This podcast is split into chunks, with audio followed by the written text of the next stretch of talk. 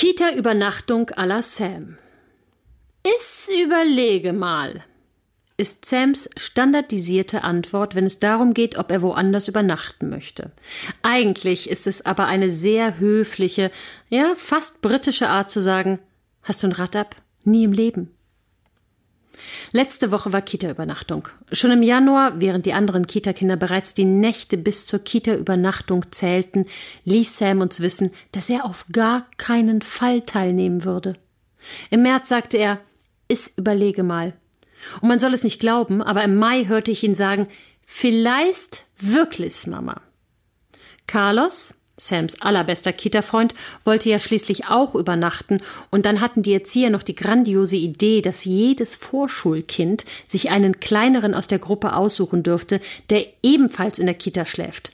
Denn eigentlich ist dies die letzte Kita-Übernachtung nur für die Großen. Denn eigentlich ist diese letzte Kita-Übernachtung nur für die Großen gedacht. Ich habe mir Elias ausgesucht, lässt mich Sam wissen. Ich nicke beiläufig keinen Druck aufbauen, denke ich mir. Bloß nicht Hurra brüllen und sagen, siehste, geht doch. Jetzt habe ich auch jemanden zum Kuscheln, erklärt er mir. Ganz Jesper Jul erwidere ich mit neutralem, nicht wertendem Ton. Das freut mich für dich. Das freut mich für euch. Das klingt nach viel Spaß. Und den Carlos hast du ja auch schon zum Kuscheln. Innerlich gebe ich mir High Five. Geht doch. Der Tag der Kita-Übernachtung ist gekommen. Sam packt zwar Schlafanzug und Kuscheltiere ein, hakt aber nach. Du holst mich ab, wenn ich nicht will? Ja, wie, wie versprochen. Ich nicke. Aber du versuchst es. Aber du versuchst es, okay? Und ihr schaut einen Film und kocht zusammen und dann schlaft ihr einfach ein. Okay, das mit dem Versuchen war, glaube ich, nicht Jesper Juhl würdig, aber vielleicht hat Sam das ja auch überhört. Ich überlege mal, ist die mir nur allzu bekannte Antwort. Ich tue mich so schwer damit, seine Gefühlslage nachzuvollziehen, weil ich so anders war als Kind. Ich habe mit dreieinhalb Jahren zum ersten Mal woanders übernachtet, weil ich unbedingt wollte. Meine Mutter schlief angezogen neben dem Telefon und schreckte stündlich hoch, um zu checken, ob das Telefon auch funktioniert, während ich tief und fest im Bett der Freundin schlief. Als sie mich am nächsten Morgen abholte, war ich total beleidigt, dass sie so früh kam.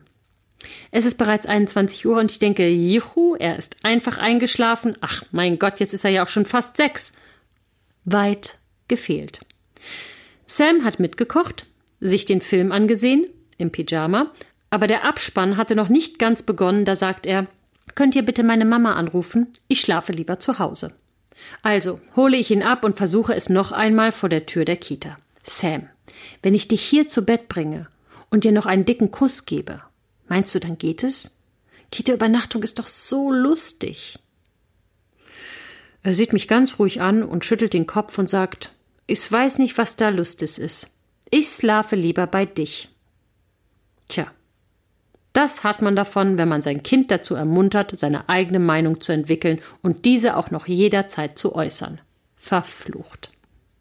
Am nächsten Morgen um 7 Uhr wacht Sam auf und will sofort zum Frühstück in die Kita.